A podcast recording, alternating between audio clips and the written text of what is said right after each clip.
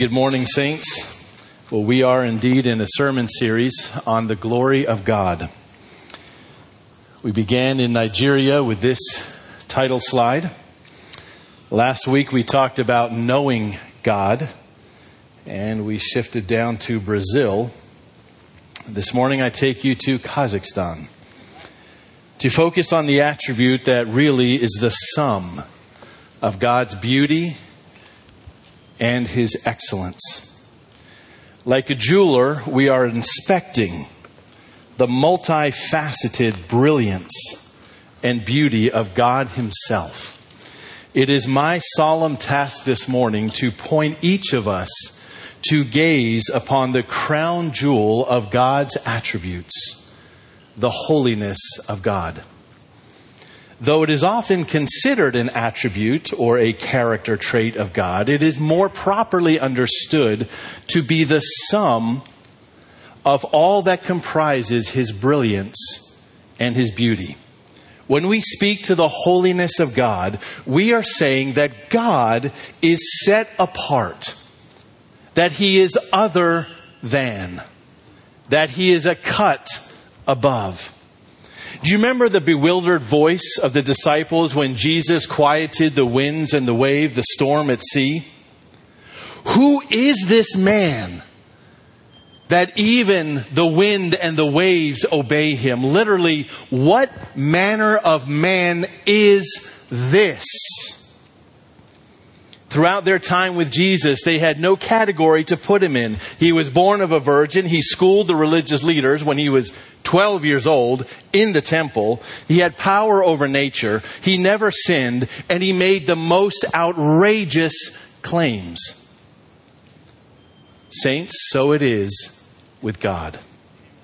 We do our very best to describe and to understand Him, but honestly, how do our feeble minds and this weak preacher capture adequately the true and the full essence of the glory of God?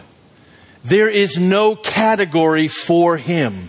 He exceeds all categories. He has no rival, no equal. All of his attributes that we ascribe to him in the superlative, we do so in the superlative because nothing, no one compares to him. So, a good starting point for us today would be the passage in Isaiah that Amy read earlier in the service. It's a well known passage, and perhaps the first one that we think about when we talk about the holiness of God.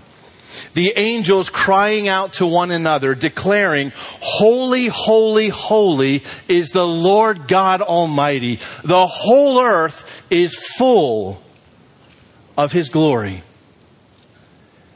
Now, this passage does not just suddenly appear. There was a very specific context in which it occurred. Isaiah was no ordinary prophet, and King Uzziah was no ordinary king. You might recall that this vision took place in the year that King Uzziah died. So let's begin with Isaiah.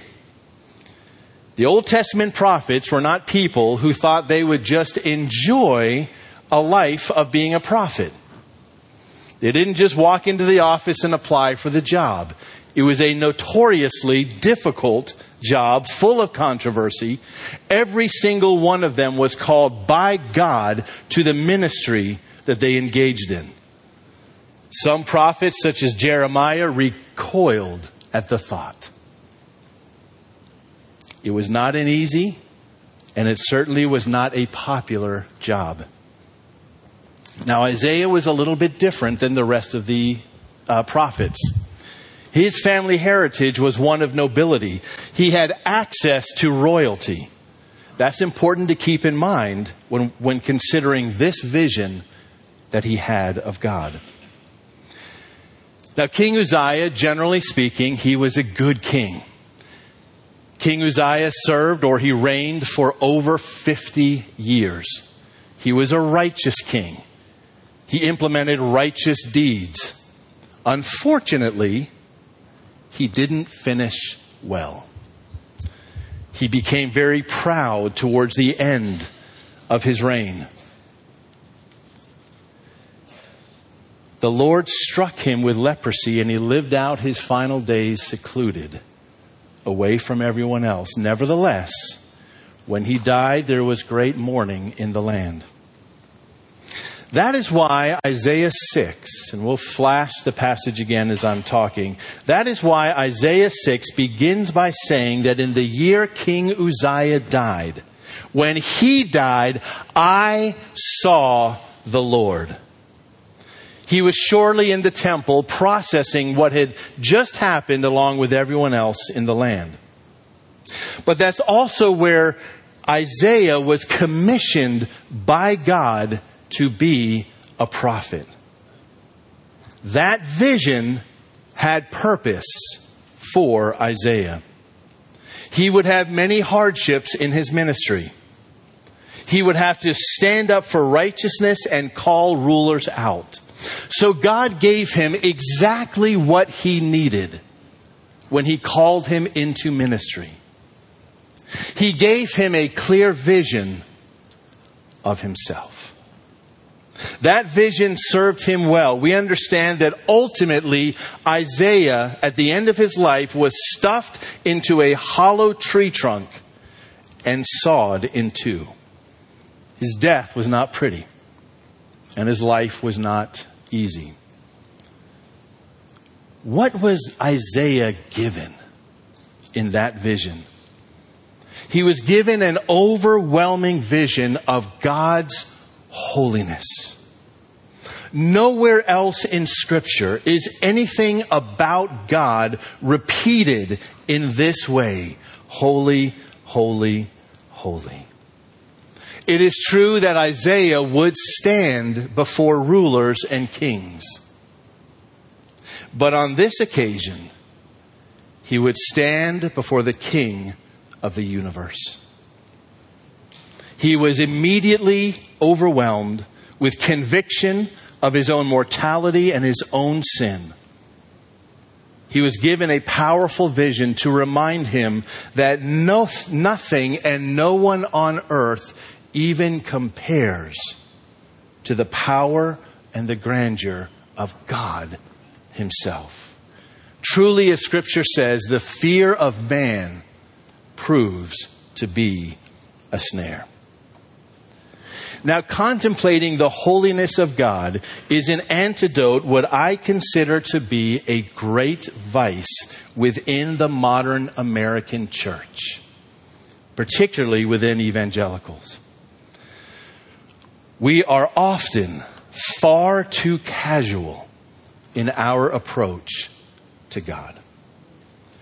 Many of us have grown up within the church singing Jesus loves me, this I know, and that is a beautiful truth to affirm young people in. But my pastor would always say that if we're not careful, we can inoculate our kids against the truth of who God is. Our overall disposition towards the Lord is that we can be far too comfortable and familiar and casual. Understanding the nearness of God and the love of God is such a beautiful and comforting truth. But it only makes sense when we fully understand first who it is that we're actually dealing with. It is for that reason that our starting point in speaking specifically about who God is. We must never be too casual when we talk about Him. We must never take for granted the grace and the mercy and the love that has been shown to us. As we saw last week, the fear of the Lord is the beginning of wisdom and the knowledge of God. Let us celebrate and be thankful for the full access that we have to God through Christ. Let us rejoice and cherish the fact that Jesus is indeed a friend of sinners. What a wonderful truth that God is near, that God is close to the brokenhearted. God is approachable. He wants us to walk closely with Him. But we only truly appreciate the richness and the beauty of this when we first have at least a basic understanding of the holiness of God. Let's take a look at a very specific example of the holiness of God in the Old Testament. There's a very interest, very arresting account in Leviticus chapter 10 that warrants our attention. It involves the son of the sons of Aaron. Aaron was Moses' brother. Nadab and Abihu. Let's read Leviticus chapter 10 beginning in verse 1. Now Nadab and Abihu, the sons of Aaron, each took his censer and put fire in it and laid incense on it and, off, and offered unauthorized or strange fire before the Lord, which God had not commanded them to do. Verse 2 And fire came out from before the Lord and consumed them and they died before the Lord. Then Moses said to Aaron, This is what the Lord has said. Among those who are near to me, I will be sanctified. I will be set apart as holy. And before all the people, I will be glorified. And Aaron held his peace. Did you catch that? These are the sons of Aaron. We don't know the exact details, but we know that they did something that they were not commanded to do in the presence of God. As they ministered at the altar, they themselves were killed by God on the spot. Notice carefully what it says. They offered strange, unauthorized fire. Fire came out from before the Lord and consumed them. It's a clear declaration of judgment that took place in this moment. But notice verse 3 I will be sanctified, I will be set apart as holy.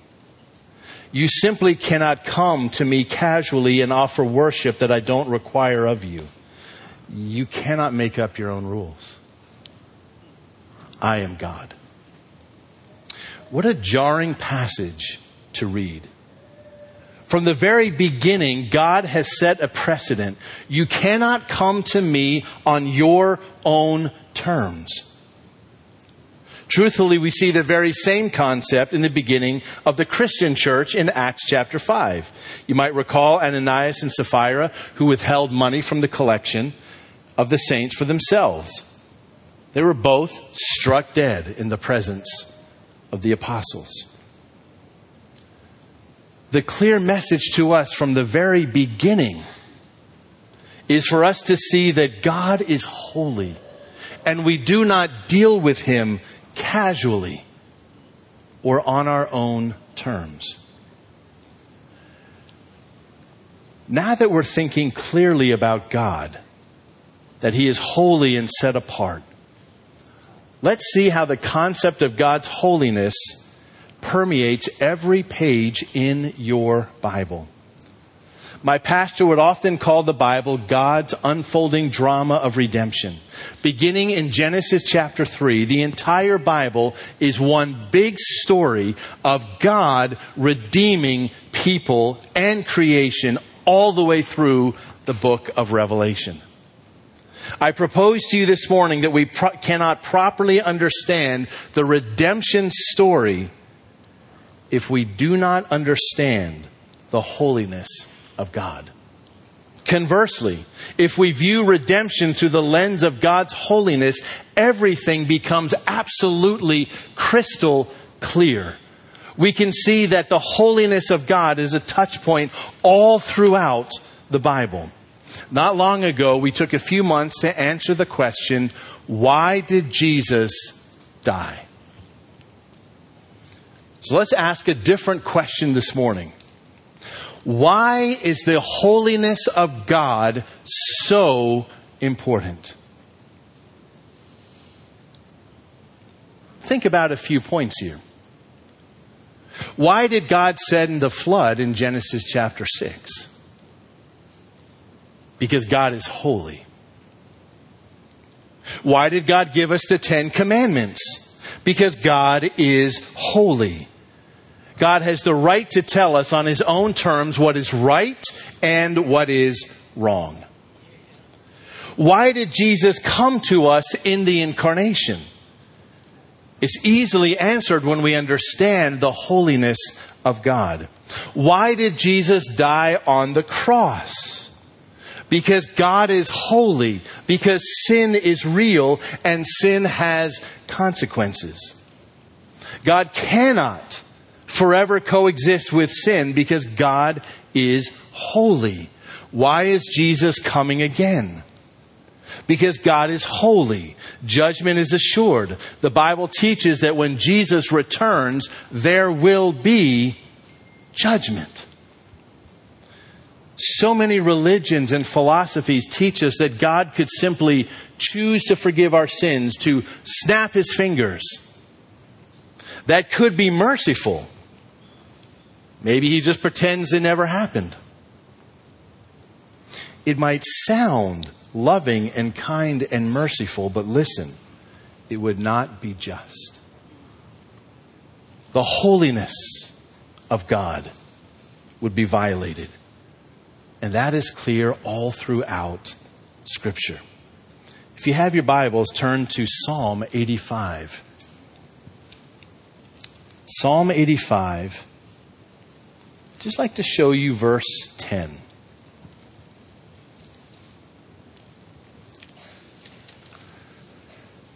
Steadfast love and faithfulness meet. Righteousness and peace kiss each other. Steadfast love, kindness, mercy, goodness, and God's faithfulness meet. Righteousness and peace kiss each other. This is indeed a beautiful picture of the cross, ultimately. What comes together at Calvary is Jesus becoming sin on my behalf so that I might become the righteousness of God in Him. It is the basis of my forgiveness. God's holiness is upheld the holiness of God and the story of redemption is woven so beautifully all throughout Scripture. The agony of the death of Jesus, literally, our word excruciating comes from that sense of from the cross. The pain that is experienced in crucifixion, in the cross.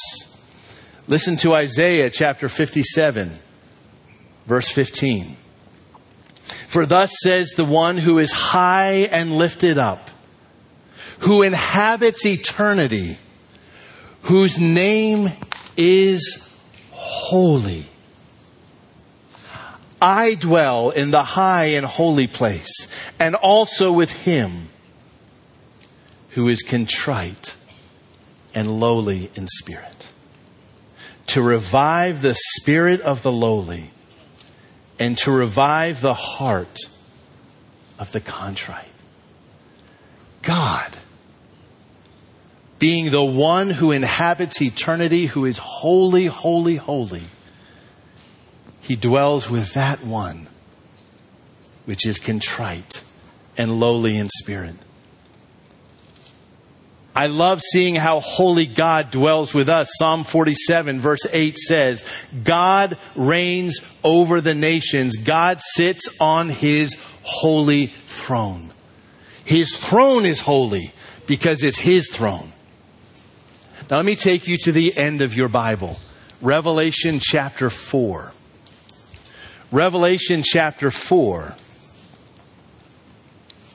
verse 8, where the angels once again cry out, and day and night they never cease to say, It never stops.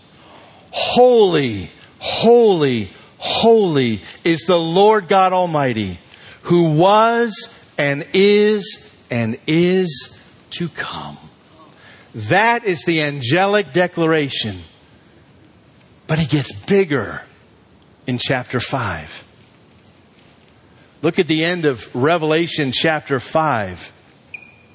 And I heard every creature in heaven and on earth and under the earth and in the sea and all that is in them saying, To him who sits on the throne and to the Lamb be blessing and honor and glory and might forever and ever. They're ascribing glory. And the four living creatures said, Amen.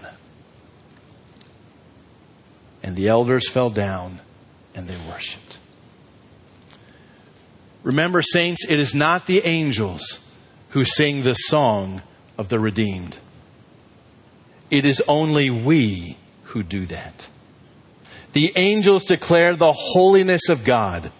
God so infinitely hates sin that he instantly sent all of the angels that fell in chains of eternal darkness and refused to be reconciled with those fallen angels.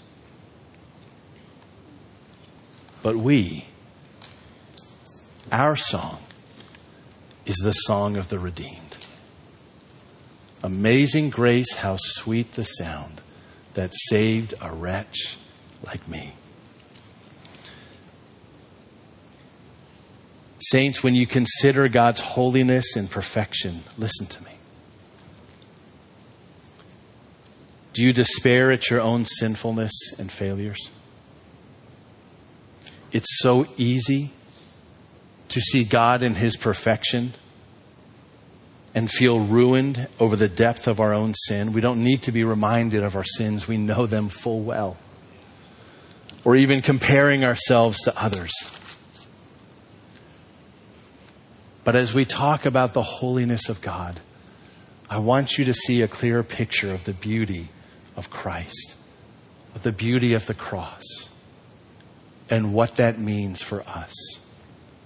In the 1640s, a preacher by the name of Jeremiah Burroughs preached to the holiness and to the excellency of the Lord.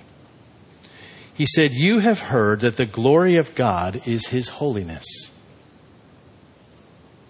Now, one part of his holiness is his faithfulness in fulfilling his promises to his people. Therefore, as it concerns God, as he loves his own glory, to be faithful in fulfilling his promises, and God looks at, at it is as his own glory to do so. Your comforts are dear to you, but God's glory is dearer to Him even than your soul or your eternal state can be to you. The top of God's glory is His holiness, and His holiness is intrinsically intertwined with His faithfulness to His promises to you and to me. So, as we consider the holiness of God, as we consider how set apart he is in every way. We perceive as well the love of God. We perceive our Savior who suffered on a cross for us to reconcile us to God. And that God is faithful to his promise. Whosoever believes has eternal life. And though you are very conscious perhaps of your weaknesses, Jeremiah continues, Jeremiah Burroughs, let this comfort you. You do not have to deal with God and yourself, but through Christ, and in Him you have liberty to come. you may look upon God's face with boldness. This is the great mystery of godliness revealed in the gospel that notwithstanding the infin- infiniteness of God's holiness, there is a way for us polluted creatures to look upon this God with joy. This mystery is only taught in the gospel. My friend, if you are not acquainted he concluded, if you are not acquainted with God in this way of reconciliation, you will be undone forever. Know the simplicity of the gospel and make use of Christ, that the glory of God's holiness may not be your terror, but your comfort. That is the beauty of the gospel. God, who is infinitely holy, we take joy in seeing him because we know that we are fully reconciled to him. We know that we are fully safe in Christ. Even though we are born again and saved, we need to be reminded that God not only accepts us in Christ, but He is actively at work in our lives to work holiness into us. And it doesn't look the same for each of us. We know that. So don't compare yourself to other people. The Holy Spirit, even in his title, the Holy Spirit transforms us from one degree of glory to another in this life. And it is said of him, 1 Corinthians chapter 6 verse 11, after listing a number of sins, he says, And such were some of you, but you were washed, you were sanctified, that is, you were set apart, made holy. You were justified in the name of the Lord Jesus Christ and by the Spirit of our God. That's 1 Corinthians chapter 6, verse 11. Saints, my purpose this morning is to present to each of us the holiness of God. We are not to take God lightly. We are not to be too casual, too comfort, too comfortable, if you will, with Him. But we know that in the cross, we have been made right with Him. And we can boldly approach the throne of grace in our time of need. If you're like me, that's all the time two questions to, to ponder. In light of the holiness of God, what we've discussed, ask yourself Am I too casual with God? Do I take for granted His holiness, His kindness, His worship? I'm sorry, His grace and His mercy. What I mean by that is, is your worship and service to God, is it kind of at the bottom of the list? You have other important things to take, to, to tend to every day, and maybe you'll get to that one. My friends, He's worthy of our very best. Do you take advantage of your strong standing with God and come boldly to His throne of grace in your time of need? Perhaps the most exhilarating aspect of the Christian life is that we know we have not yet arrived. We know that we fall short. We know that we fail. We know that we have weaknesses. But God accepts us freely in Christ. And He beckons us to come to Him, to come boldly to his throne of grace in our time of need.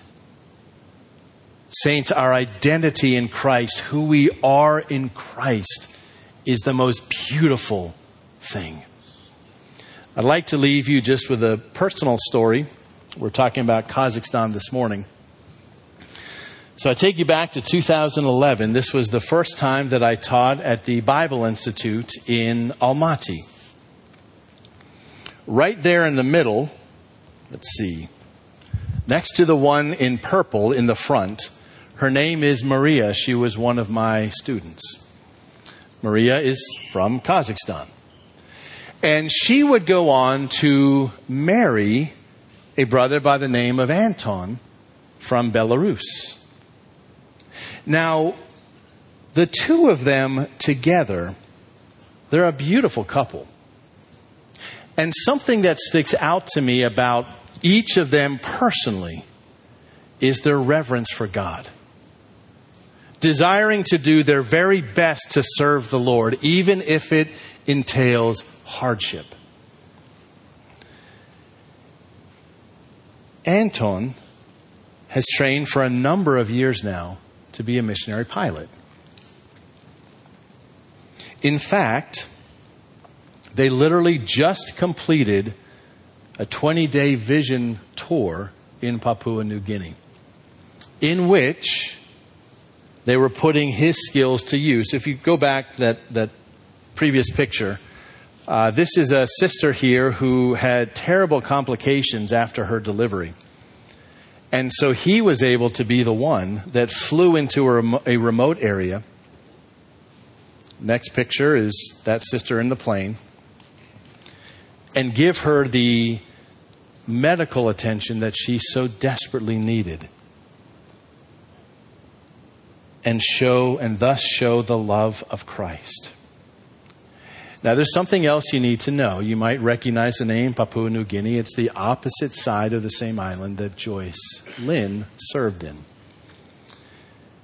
Anton met Joyce years ago at a little convention of missionary pilots. He was training to be one, and she obviously was one. And he told me that the one who inspired him the most was Joyce because he saw a clear picture in her life and in her story that God is worthy of our very best. Now, the next slide is a picture. It's an adorable family. Um, this is their family now. They demonstrate in so many ways, not just the end picture of hoping to serve as a missionary pilot in Papua New Guinea, but their very lives, they're all about the holiness of God, that He's worthy of our best. I realize that very few of us, if any, are going to be a missionary pilot. But I just want to say this. In the mundane, in the little and in the big things, God is worthy of our very best. Let's give it to Him. Would you bow and prepare your hearts for prayer?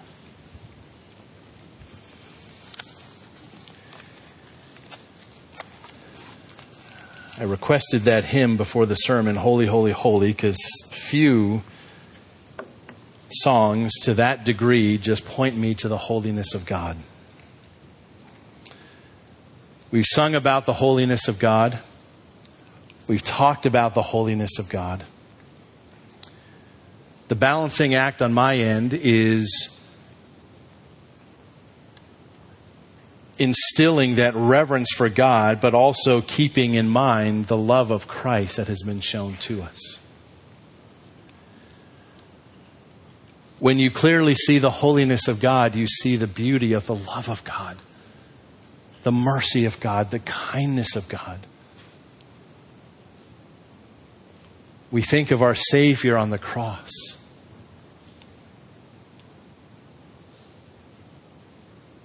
the unkind words, the insults that were hurled at him.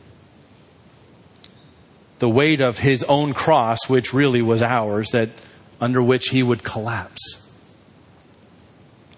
The lashes, the agony. Saints, he did that for you and he did that for me. My simple prayer this morning is you consider this one aspect, as if you will, of who God is. That you will be inspired and assured by the love that God has for you. But that also you will be resolved to give Him nothing less than excellence because He's worthy of it. All of this that we've spoken to is centered around the good news of Jesus Christ, the gospel. that indeed Christ came. Christ took our sins upon himself. He suffered and he died. He was buried and he rose again. Faith is not simply looking at that and saying, well, that's nice. Faith is number one, believing that it's true. But faith is also entrusting yourself completely and wholeheartedly to Jesus, believing that He died and rose again on your behalf. If you have never come to the place where you bow the knee and believe in the Lord Jesus Christ as your Savior, the Bible says today is the day of your salvation. Heavenly Father, thank you for this new day. Thank you for the Bible truth that your mercies are true, are new every single morning. What is past is past, it is behind us. Today we pray that you would encourage us, that you would help us, that you would refresh us, that you would give us the strength that we need this day to live our lives set apart for you. Comfort us. Speak gently to us. Remind us who we are in you. So that as we serve you, we're not doing so on fumes, but rather from the energy the encouragement of our time with you and with one another. Thank you for the simplicity and the power of the gospel. Believe on the Lord Jesus Christ and you will be saved. Holy God, reconciled to sinful people. We give you thanks today and we give you praise. In Jesus' name, amen.